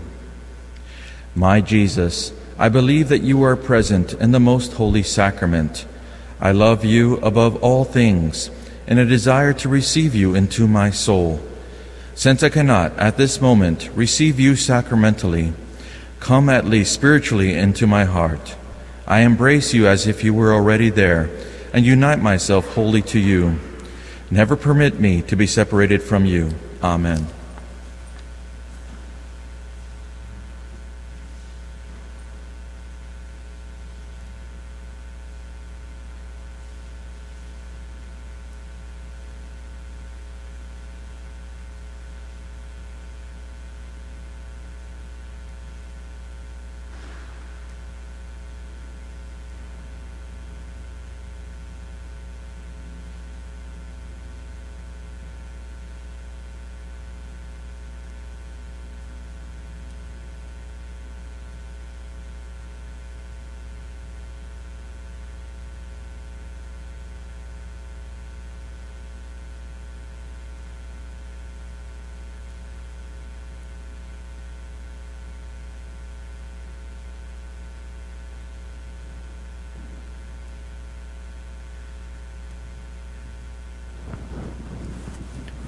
O sacrament most holy, O sacrament divine, all praise and all thanksgiving be every moment thine, be every moment thine.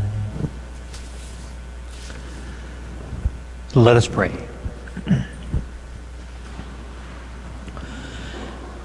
Having received the pledge of immortality through these mysteries, O Lord, we humbly entreat your fatherly help for the moment when we depart in death, so that overcoming the snares of the enemy, we may be restored to life in the embrace of your eternal glory through Christ our Lord. The Lord be with you. May Almighty God bless you, the Father, and the Son, and the Holy Spirit. Go in peace, glorifying the Lord by your life. Thanks be to God. Hail, Holy Queen, enthroned above. Oh.